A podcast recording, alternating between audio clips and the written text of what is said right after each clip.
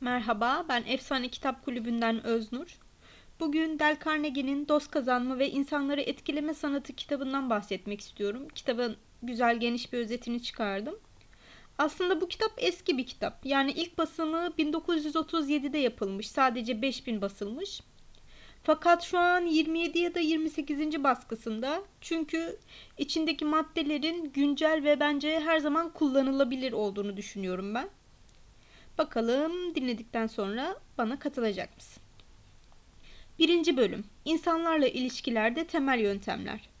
Carnegie'nin ilk konsepti insanlarla ve hangi tekniklerin kullanılacağı ile ilgili. Tanıdıklar, meslektaşlar, çalışanlar veya işverenler kim olursa olsun insanlarla ilgilenirken uyman gereken üç temel ilke var. Eleştirme, kınama veya şikayet etme, dürüstçe ve samimice takdir et, karşındaki kişi de bir istek uyandır. İlk madde anlayışlı olmaya çalış. Carnegie'nin ilk ilkesi seni insanları tanımaya, onları harekete geçiren şeyin neyin olduğunu anlamaya çağırmaktır. Burada anahtar insanların davranışlarını, kişiliklerini ve eylemlerini neyin motive ettiğini bulmak. Birini anında eleştirmek, kınamak veya şikayet etmek yerine empati yapmaya ve anlayışlı yaklaşmaya çalış. Biraz nezaket göstermek her zaman iki taraf için de faydalıdır. Gerektiğinde hoşgörülü ve anlayışlı ol. İkinci madde. Dürüst övgü her şeydir. İkinci prensip dürüst ve samimi bir şekilde takdir etmek. Hepimiz insanız ve hepimiz takdir edilmekten zevk alırız. Birini takdir ettiğinde ve dürüst olduğunda insanlar samimiyetini fark edecekler. Sadece duymak istediklerini söylemediğini anlayabilecekler. Nazik sözlerle ifade edilen gerçek takdir, insanların asla unutamayacakları bir şeydir. İnsanları yükseltir ve kendilerini iyi hissetmelerini sağlar. Üçüncü madde, onların da istemesini sağla. Carnegie, birini yapmasını istediğin bir şeyi yapmaya ikna etmenin tek yolunun onu yapmak istemesini sağlamak olduğunu açıklıyor. İnatçıyız, bir şeyler yapmak için motive olmalıyız. Sahip olduğun fikirler ve yapman gereken şeyler hakkında övünmek yerine arkana yaslan ve karşındakinin fikri kendinin bulduğunu düşünmesine izin ver. Fikre karşı bir sorumluluk hissetmesine ve ona sahip çıkmasına izin ver. Bu karşındakinin içinde bir dürtü, başarılı olma isteği yaratacak ve bunun faydasını göreceksin. Şöyle diyor Carnegie. Önce diğer kişide hevesli bir istek uyandırın. Bunu yapabilen tüm dünyayı yanında taşır. Yapamayan yalnız bir yolda yürür. İkinci bölüm. İnsanların senden hoşlanmasını sağlamanın alt yolu. Hepimizin arzuladığı bir şey de diğer insanlar tarafından kabul görmek. Carnegie'nin ikinci konsepti, diğer insanların seni sevmesini sağlamana yardımcı olacak altı ilkeyi özetliyor. Diğer insanlarla gerçekten ilgilen, gülümse, bir kişinin adının önemli olduğunu unutma, iyi bir dinleyici ol ve başkalarını kendileri hakkında konuşmaya teşvik et. Karşındaki kişinin ilgi alanlarına hitap ederek konuş. Karşındaki kişiye önemli olduğunu hissettir ve bunu iştenlikle yap. Birinci madde. Her şey seninle ilgili değil. Carnegie bize gerçek dostluklar kurmak için sadece ihtiyacımız olan yardımı almak için değil, başkalarına yardım etmek için de orada olmamız gerektiğini hatırlatıyor. Diğer insanlara gerçek bir ilgi gösterebilirsen o zaman insanların seni sevmesini sağlama yolundasın demektir. Gelecekte bir ilişki kurmak için diğer insanlara düşünceli, sempatik ve özverili olabileceğini göstermelisin. Theodore Roosevelt'in uşağı şunu anlatıyor. Bir gün karım Başkan Roosevelt'e bıldırcınlarla ilgili bir soru sordu. O güne kadar hiç bıldırcın görmemişti. Başkan ona bıldırcınları detaylarıyla anlattı. Bir süre sonra kulübemizin telefonu çaldı. Arayan Başkan Roosevelt'in ta kendisiydi. Aramasının nedeni penceremizin dışında bir bıldırcın olduğunu söylemekti. Başkan böyle küçük ayrıntılara önem verirdi. Bu tutumu Başkan Roosevelt'in en sevilen, en popüler devlet adamlarından birisi olmasını sağlamıştır. Gülümseme alıştırması yap. Gülüşün iyi niyetin habercisidir. Gülüşün milyon dolarlıktır. Bir gülümsemenin ne kadar etkili olabileceğini açıklamak zor. Carnegie birinin gününün nasıl geçebileceği ve altında olduğu kişisel baskı hakkında hiçbir fikrimiz olmadığını hatırlatıyor bize. Ancak tanıdıkları veya yabancı birinden gelen basit bir gülümse, gülümseme, pardon, ruh hallerini yükseltmeye yardımcı olabilir ve onları gülümsemeye motive edebilir. Gülümsemek ilgili ve cana yakın görünmeni sağlar. Sürekli kaşlarını çatarak ortalıkta dolaşman insanların senden uzaklaşması için bir sebep olabilir. Üçüncü madde bir kişinin en çok hoşuna giden kelime ismidir. Bir kişinin adının o kişi için herhangi bir dilde en önemli ses olduğunu unutma. Neden çoğu kişi adını ya da soyadını markası yapar? Çünkü adın sana aittir, kimliğinin bir parçasıdır ve seni diğer insanlardan ayırır. Kendi isimlerimizi duymayı severiz. Bize kendimizi özel ve önemli hissettirir. İnsanlar sana isimlerini söylediğinde mümkünse not al ve onları tekrar et. Bir sonraki görüşmede isimlerini unutmamış olman sana avantaj sağlayacaktır.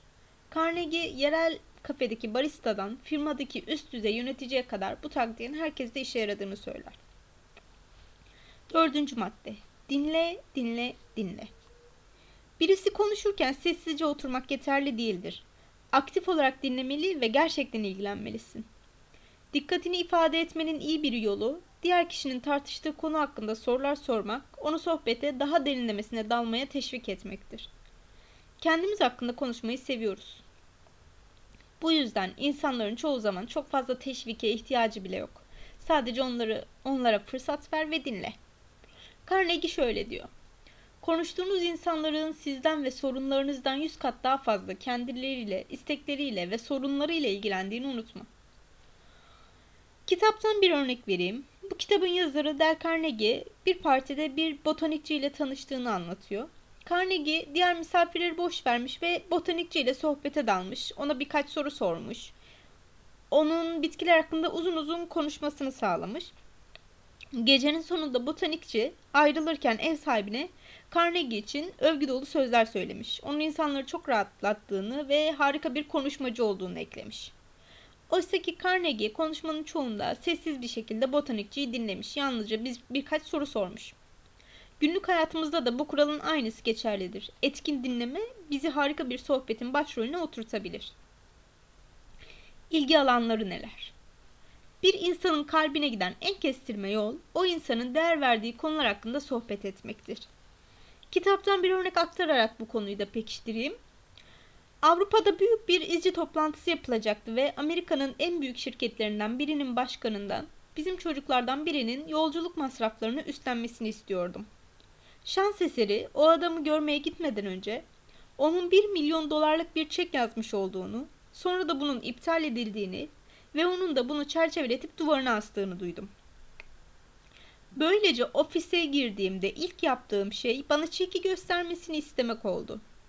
Ona böyle bir çeki yazabilecek kimseyi tanımadığımı ve çocuklara gerçekten 1 milyon dolarlık çek gördüğümü söylemek istediğimi belirttim. Çeki büyük bir memnuniyetle gösterdi. Birkaç övgü dolu söz ile bu çekin hikayesini sordum. Fark ettiniz mi? Bay Kalif konuşmaya ne izcilerden ne de Avrupa gezisinden bahsederek başladı. Karşısındaki adamın ilgisini çeken konulardan söz etti. Sonuç mu? Adam bir değil beş çocuğun gezi masrafını üstlendi. Altıncı madde. Karşındaki kişiye önemli olduğunu hissettir. İnsan doğasındaki en önemli ilke beğenilme tutkusudur. Karşındaki kişinin önemli hissetmesini sağlayabilirsen kolayca hem dost hem müttefik kazanırsın.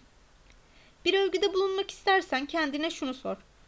Bu kişide hayran olduğum nasıl bir özellik var?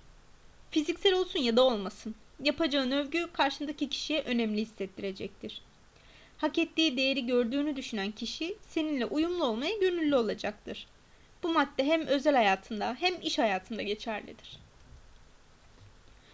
Üçüncü bölüm. İnsanların seninle fikir birliğine varmasını nasıl sağlarsın? Kitabın bu bölümünde tümü başkalarını senin düşünce tarzına teşvik etmeye odaklanan 12 ilke var. Bu ilkeler şunlar. Bir tartışmadan en iyi sonucu almanın tek yolu tartışmadan kaçmaktır. Diğer kişinin görüşlerine saygı göster. Eğer yanılıyorsan kabul et. Dostça başla. Diğer kişinin evet evet demesini sağla. Diğer kişinin konuşmanın büyük bir kısmını yapmasına izin ver. Diğer kişinin bir fikrin kendisine ait olduğunu hissetmesine izin ver. Olaylara karşındakinin bakış açısından bakmaya çalış. Karşındakinin görüş ve arzularına karşı anlayışlı ol. Daha asil güdülere hitap et. Fikirlerini dramatize et.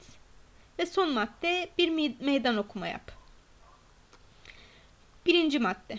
Tartışmalardan kaç. Carnegie zamanın %90'ında tartışmaların her iki taraf için de iyi sonuçlanmadığını açıklanıyor. Tartışmalarda her iki tarafta kendi fikrine daha sıkıcı sarılarak uzaklaşır. Herkes haklı olduğuna daha fazla ikna olur. Bir tartışmanın gerçekten bir sonuca varması çok nadirdir. Bunun yerine insanlar tartışmaktan bakar ve hiçbir şey değişmez. Karşındaki kişi sana ne diyorsa desin, evet sen haklısın diyebilirsin. Böylelikle sana karşılık vereceği bir şey kalmayacak. O noktadan sonra kendi fikrini nazikçe anlatman için uygun ortam oluşacaktır. Anlaşmazlıkları olumlu karşıla. Tartışma anlarında içgüdüsel davranma. Çünkü böyle anlarda otomatik olarak savunmaya geçeriz. Kendine hakim ol. Geri dönülmez sözler ya da davranışlar yaralayıcıdır. Önce dinle. Her ne kadar zor olursa olsun dinle. Bir anlaşma noktası bulmaya çalış. Dürüst davran. Karşındaki insana söylediklerini düşüneceğine söz ver. Problem üzerine düşünecek zaman bırak. Tartışmayı sürdürme. İkinci madde. İnsanların fikirlerine saygılı ol. Carnegie bu bölümde birine asla yanıldığını söylememenin önemini vurguluyor. Bir insana yanıldığını söylediğin zaman o insanın fikrine ve özgüvenine saldırmış oluyorsun. Yani yanılıyorsun demek hatalısın, yanlış düşünüyorsun. Senin değil benim fikrim doğru çünkü ben daha akıllıyım demekle eşdeğer. Birinin yüzüne bunu söylemek ister misin? Bunun yerine ben bu konuda farklı düşünüyorum, belki de yanılıyorumdur ama diyerek yumuşak bir giriş yapmak konuşmanın daha kolay ilerlemesini sağlar. Hem belki de gerçekten sen yanılıyorsun. Bu imkansız bir ihtimal mi? Üçüncü madde haklı ha, hatalı olduğunda çok pardon hatalı olduğunda kabul et. En iyimizin bile başına gelir. Bazen hepimiz yanılırız. Ve Carnegie yanılıyorsan mümkün olduğunca çabuk ve kesin bir dille kabul etmeni öneriyor. Dürüst olmak herkesin hayran olduğu bir özelliktir. Ve hatalı olduğunu kabul ettiğinde insanlar sana saygı duyacak ve güvenecektir. Ayrıca hata yapmak yani insana karşısındakinin de mükemmel olmadığını, karşısındakinin de bir insan olduğunu hatırlattığı için daha rahat hissettirir. Eğer anında bir savunma yaparsan sadece kötü görüneceksin. Dördüncü madde arkadaşça davran. Herhangi bir yeni duruma veya herhangi bir yeni kişiye yaklaşmanın iki yolu vardır. Samimi, sıcak ve misafirperver olabilirsin. Ya da soğuk, düşmanca ve ulaşılmaz. Eğer arkadaş canlısı ve naziksen insanların istediğin gibi bir yanıt verme olasılığı daha yüksektir. Dostça bir yaklaşım her zaman düşmanca bir yaklaşımdan daha iyi sonuç verir. Eğer bundan emin değilsen güneş ile rüzgarın hikayesini hatırla. Güneş ve rüzgar bir adamın montunu çıkarabilmek için iddiaya girmiş. Rüzgar şiddetini artırdıkça adamın monta daha sıkı sarılmasına sebep olmuş. Yavaş yavaş ortaya çıkıp ısıtan güneş ise adamın montunu kolaylıkla çıkarmış. Beşinci madde. Evet evet yöntemi. Oyunun amacı karşındaki kişinin birkaç kez evet evet demesini sağlamak. Çünkü karşıdaki kişiyi bir kez hayır dediği zaman bundan geri dönüş sağlamak oldukça zor oluyor. Karşındaki kişinin zihnini olumlu yönde hazırlamak için ona evet cevabı vereceği birkaç soru sor. Direkt hayır cevabı almaktan kaçın. Bu yöntem işe yarar bir yöntem olmasaydı ünlü Sokrates bunu kullanmazdı. Sokrates karşısındaki kişiye evet diyeceği sorular yönelterek olumlu cevaplar alırdı.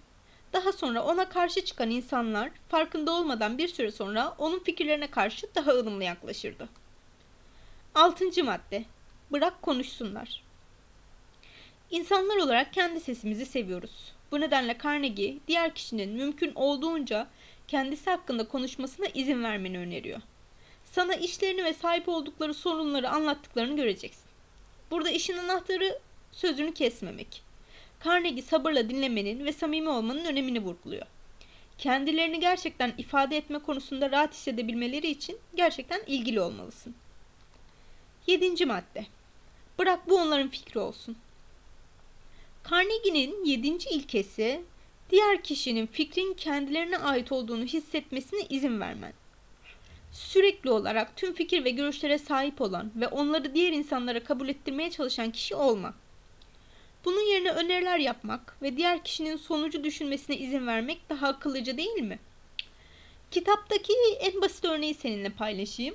Bir araba galerisinin satış müdürü performansından memnun olmadığı elemanlarını bir araya toplayarak onlara bir anlaşma sunuyor. Benden neler bekliyorsunuz? Benden beklediklerinizi söyleyin ve yerine getireyim diyor. Elemanlar taleplerini birer birer dile getiriyorlar. Müdür devam ediyor. Peki bunları yapmam karşılığında ben sizlerden neler bekleyebilirim? Elemanlar cevaplıyor. Bağlılık, verimlilik, yaratıcılık, yüksek performans. Hatta elemanlardan bir tanesi günde 14 saat çalışmayı teklif ediyor. Satış müdürü elemanlara performansınızı yükseltin dedi mi? Hayır. Çalışma saatlerini uzatmalarını istedi mi? Hayır. Tüm bunlar elemanların fikriydi. 8. madde Olaylara onların bakış açısından bak. Kendi kafasına göre herkes haklıdır. Onları anlamaya çalış. Onların neyin harekete geçirdiğini ve onların bakış açılarının doğru olduğunu inanmalarına neyin yol açtığını gör. Carnegie'nin dediği gibi. Onları kınamayın. Herhangi bir aptal bunu yapabilir. Onları anlamaya çalışın. Sadece bir bilge, hoşgörülü, istisnai insanlar bunu yapmaya çalışır. Kendini onların yerine koy, onların deneyimlerini üstlen. Böylece onların neden böyle düşündüklerini ve yaptıkları şeyleri neden yaptıklarını görebilirsin. Dokuzuncu madde anlayış göster. Carnegie bizi her zaman diğer insanların fikirlerine, duygularına ve arzularına sempati duymaya davet ediyor. Çünkü insanlar için bunlar çok değerli. Yani kitabın ana temalarından birisi de bu zaten. Anlayış göstermek bu maddelerin çoğuna zemin hazırlıyor. Böyle düşünmeni anlıyorum. Yerinde olsam eminim ben de böyle hissederdim. Eminim ben de böyle davranırdım. Bu cümle sihirli bir cümledir. Bu cümlenin yumuşatamayacağı bir insan yoktur. Karşındaki insana yalnız olmadığını hissettir ve bunda samimi ol. 10. madde daha asil güdülere hitap et. Yeni insanlar hakkında düşünürken onların açık sözlü ve dürüst olacaklarını varsaymak en iyisidir. Bu tutumla devam edersen hoş bir şekilde ödüllendirilmen olası. Bir insana suçluymuş gibi yaklaşırsan suçluymuş gibi davranır. Sen sözünün eri birisin dediğin kişi bu sıfatı layıkıyla taşımak için verdiği sözleri tutmaya gayret eder. Sen tanıdığım en güvenilir insansın dediğin kişi kendini güvenilir olarak nitelendirip buna göre hareket eder. Sana güven olmaz dediğinde ise nasıl olsa güvenini kaybettiği için bu durumu fazla umursamayacaktır. Bu durumda insanların asil yanına hitap etmek daha akıllıca bir yaklaşım olmaz mı? 11. Fikirlerini dramatize et. Artık sadece fikirlerini anlatmak karşı tarafı ikna etmeye yeterli olmayacaktır. Carnegie bizi gerçeği genişletmeye, onu dramatik, canlı ve ilginç bir hale getirmeye, harika bir hikaye anlatıyormuşuz gibi davranmaya teşvik ediyor. Ve fikirlerimizi bu şekilde satacağımızı söylüyor. Satmaya çalıştığın şeyi karşı tarafın gözünde canlandırmasını sağla. Numunelerini götür, portfolyonu paylaş, tasarımlarını göster. Yani fikrini düşünce biçiminden ziyade görülebilir bir hale getir. Bu karşı tarafın senin fikrine katılma şansını yükseltecektir. 12. madde bir meydan okuma yap ya da yaptır. İstediğini almaya yönelik Carnegie'nin ipuçlarının 12.si meydan okuma. İnsanlar olarak oyuna, rekabete, mücadeleye, kendimizi kanıtlama şansına karşı bir sevgimiz var. Bu nedenle rekabet yarat. Rekabet kendini ifade etme şansıdır. Değerini kanıtlama, üstün olma, kazanma şansıdır. Örneğin farklı vardiyalarda çalışan elemanların arasında dostça, tatlı bir rekabet oluştur. Ya da bir arkadaşına bir iş yaptırmak istiyorsan bunu yapıp yapamayacağına dair onunla bir iddiaya gir kendini ispatlama şansı insanlar için her zaman ilgi çekicidir. Dördüncü bölüm Lider ol. İnsanları incitmeden değiştirmenin yolları. Carnegie'nin kitabındaki son konsept, küskünlük uyandırmadan insanları nasıl değiştirebileceğimize değiniyor. Kitabın bu kısmı nasıl etkili bir lider olunacağıyla ilgili. Kapsadığı dokuz temel ilke de şunlar. Övgü ve dürüst takdirle başla her bölümde olduğu gibi. İnsanların hatalarına dolaylı olarak dikkat çek. Başkalarını eleştirmeden önce kendi hatalarından bahset. Doğrudan emir vermek yerine sorular sor. Diğer kişiyi utandırma. En ufak bir gelişmeyi öv, her gelişmeyi öv. Diğer kişiye yaşaması için iyi bir itibar ver. Teşvik et, hatalarını düzeltmenin kolay görünmesini sağla. Ve diğer kişinin önerdiğin şeyi yapmaktan mutlu olmasını sağla. İlk madde dürüst takdir ve övgü. Bundan sık bahsettiğim için tekrardan uzun bahsetmeyeceğim. Etkileşime övgü ve takdirle başla. Bu karşındaki kişide bir gurur ve güven duygusu uyandıracaktır. Böylece sana ısınacak ve önermek üzere olduğun şeyde üstlenmeye daha istekli olacak. İkinci madde hatalar hakkında konuşurken dolaylı ol. Bu bir önceki ilkenin devamı niteliğinde. Övgü ve takdirle başlamak harikadır.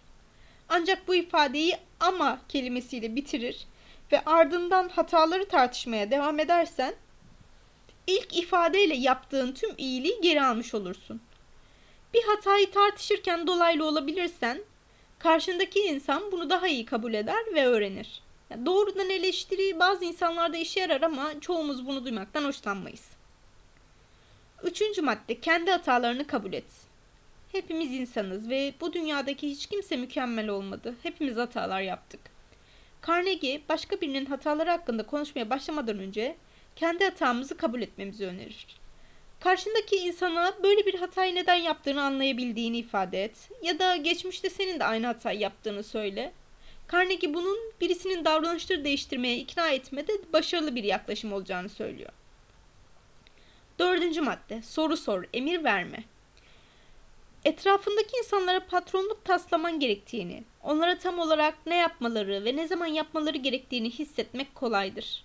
Ancak Carnegie, insanların çalışmalarını hızlandırmak için çalışanlarına bir durumu açıklamanın ve onlara bununla başa çıkmanın en iyi yolunun ne olduğunu sormanın daha kolay bir yaklaşım olduğunu açıklıyor. Böylece bu sorumluluğu onların eline verirsin. Onlar fikirler üretebilir ve sonuç olarak daha fazlasını yapmak için işi zorlayabilirler. Beşinci madde, kimsenin hatasını yüzüne vurma. Kimse utanmış hissetmekten hoşlanmaz ve başka birini utandırmaya da gerek yok. Bu şekilde sadece egolarına zarar vermiş olursun. Ne kadar yanlış olurlarsa olsunlar, onların benlik ve gurur duygularını etkileyen kişi olmak istemezsin. Önemli olan benim onun hakkında ne düşündüğüm değil, onun kendisi hakkında ne düşündüğü. Bir adamın onurunu incitmek bir suçtur diye eklemiş Carnegie. Altıncı madde. Her zaman öv. İnsanlar kendilerini iyi hissettiklerinde daha iyi tepki verirler. Ve bu nedenle Carnegie bizi en küçük gelişmeyi bile övmeye ve her gelişmenin uygun şekilde fark edilmesini sağlamaya şöyle teşvik ediyor. İnsanları değiştirmek hakkında konuş. Eğer sen ve ben temas ettiğimiz insanlara sahip oldukları gizli hazinelerin farkına varmaları konusunda ilham verirsek, insanları değiştirmekten çok daha fazlasını yapabiliriz. Onları kelimenin tam anlamıyla dönüştürebiliriz. Birini eleştirdiğinde özgüvenlerini etkiliyorsun ve muhtemelen geri çekilip daha iyi değil, daha kötü çalışıyorlar. Ancak birini övdüğünde gücünü onu yükseltmek, özgüvenini oluşturmak ve ona daha çok ve daha iyi çalışma yeteneği vermek için kullanmış oluyorsun. İnsanlar tanındıklarını ve takdir edildiklerini hissettiklerinde içlerindeki tüm potansiyellerini kullanırlar. Yedinci madde itibar. Carnegie insanlara iyi bir itibar kazandırmanı tavsiye ediyor.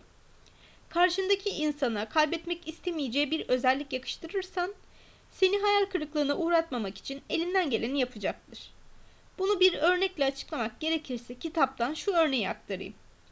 Bir kamyon firmasının yöneticisinin son zamanlarda işleri sav saklayan, eskisi kadar verimli çalışmayan bir elemanı vardı. Adam bu elemanı işten çıkarmak da istemiyordu. Eski performansıyla çalışmasını istiyordu. Onu ofisine çağırarak şu konuşmayı yaptı. Bil, sen çok iyi bir teknisyensin. Yıllardır bu işte çalışıyorsun. Pek çok aracı tamir ettin ve müşteriler çok memnun kaldı. Yaptığın işlerle ilgili övgüler aldık. Nedense son zamanlarda elindeki işlerin bitmesi çok zaman alıyor ve bu da senin standartlarına uymuyor. Geçmişte çok daha iyi bir teknisyen olduğun için bu durumun beni de pek hoşnut etmediğini bilmeni isterim. Seninle bu sorunu çözmek için bir şeyler yapmalıyız. Bu konuşmadan sonra Bill elbette bahsedilen standartlarını korumak için yeniden verimli çalışmaya başladı. Diğer madde, hataları düzeltmeyi kolaylaştır. Carnegie muhatap olduğumuz birinin aptalca bir şey yapması durumunda bunu onlara asla doğrudan söylemememiz gerektiğini açıklıyor. Bu sadece onların gelişme arzusunu yok eder. Bunun yerine onları gerçekten cesaretlendirmemiz, durumu düzeltmenin kolay bir yolu, kendilerinin yapabileceği bir şeymiş gibi görünmesini sağlamamız gerekiyor. Bu şekilde kendilerini desteklenmiş ve cesaretlendirilmiş, cesaretlendirilmiş hissederler ve bu durumu düzeltmek için ellerinden geleni yaparlar. Örneğin kötü dans eden birine kötü dans ediyorsun demek onu dansa ve sana küstürecektir. Bunun yerine ona onda star ışığı olduğunu, harika bir temeli olduğunu, yalnızca üstüne birkaç yeni adım eklemek gerektiğini söylediğin zaman en iyi şekilde dans etmek, en iyi şekilde öğrenmek için çaba sarf edecektir. Dokuzuncu madde onları mutlu et. Carnegie'nin bu son ilkesi diğer kişinin bir şey yapmaktan mutlu olmasını sağlamandır. Karşındaki kişi verdiğin işi yapmaktan mutluysa gerçekten ilerler ve gerçekten iyi bir iş çıkarır. İnsanları bir konuda heyecanlandır. Bir göreve mutlulukla ve iyi yapma dürtüsüyle yaklaşabilmeleri için içlerinde biraz tutku uyandır. Yani yapacağı işin karşılığında hoşnut olacağı maddi ya da manevi bir şey teklif edebilirsin. Ya da bu işi ondan daha iyi kimsenin yapamayacağını söyleyebilirsin. Bu şekilde küçük basit adımlarla halledebileceğin bir iş. Kitaptan önemli çıkarımlar. Diğer insanları, onları neyin harekete geçirdiğini anlamaya çalışmak önemlidir. Olayları başkalarının bakış açısından görmeye çalış. Kendini onların yerine koy. Her zaman dürüst ve açık ol. Nasıl iyi bir dinleyici olunacağını öğren. Etkin dinlemeyi öğren. Her ne pahasına olursa olsun tartışmalardan kaçın. İnsanların senden farklı görüşleri olabileceğini kabul et. Kendi hatalarını kabul et. Teşvik ve öv övgü insanların senin için bir şeyler yapmasını sağlamak için çok önemlidir. Emirler verme, sorular sor ve asla başkasını utandırma. Bırak gururlarını sağlam tutsunlar. Umarım kitabı beğenmişsindir. Umarım özeti beğenmişsindir. Umarım faydalı olur. Hoşçakal.